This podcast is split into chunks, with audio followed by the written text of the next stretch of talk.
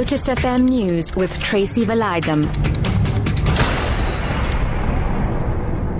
Good afternoon. Police Minister Nathi Nhleko says the increase in delivery protests in the country is having an impact on the resources of the police services. Nhleko was addressing the National Assembly when he delivered his speech during the debate on his department's budget vote.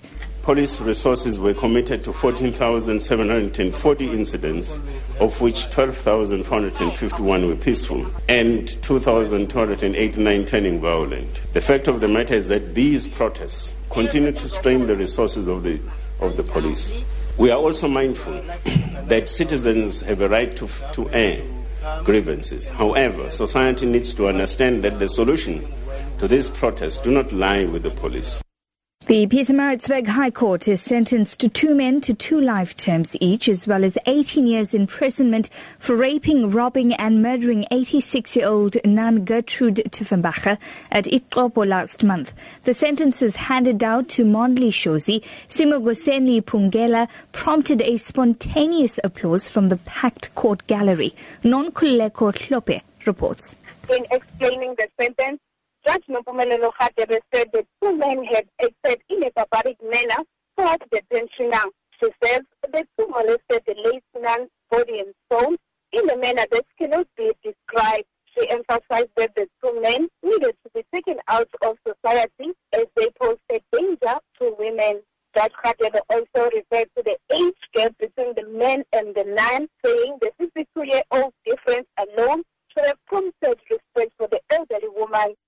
Eskom says infrastructure upgrades in Soweto aim to reduce illegal connections and stop the 4 billion rand debt owed to Eskom by its residents from escalating further, as well as minimizing the need for load shedding and help customers to manage their electricity costs.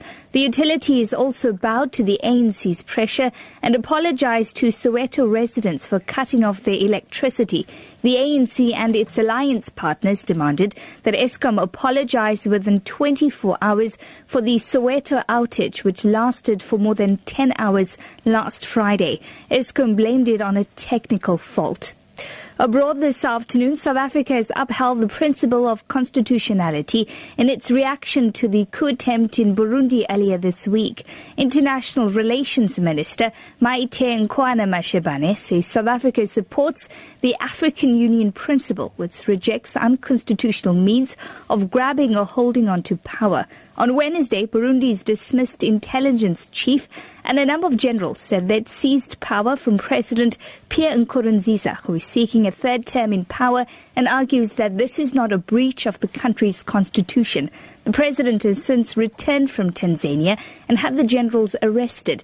He will address Burundians this afternoon. Back home, three people have been killed and nine others injured after a minibus taxi they were traveling in overturned on the N17 freeway. One person had to be airlifted to the Chris Hani Baragwanath Hospital in Soweto to be treated for injuries. Ekurhuleni Metro Police spokesperson Kobeli Mokheseng. We are going to open a case of culpable homicide uh, just to establish the cause of the accident because according to eyewitness or independent witnesses, they claim that the rear right tire of the minibus burst before it lost control and overturned. Your top story this hour, Police Minister Nathi Nhleko says the increase in delivery protests in the country is having an impact on the resources of the police services. For Lotus FM News, I'm Tracy Valaydham. I'll be back with more news at 3 o'clock.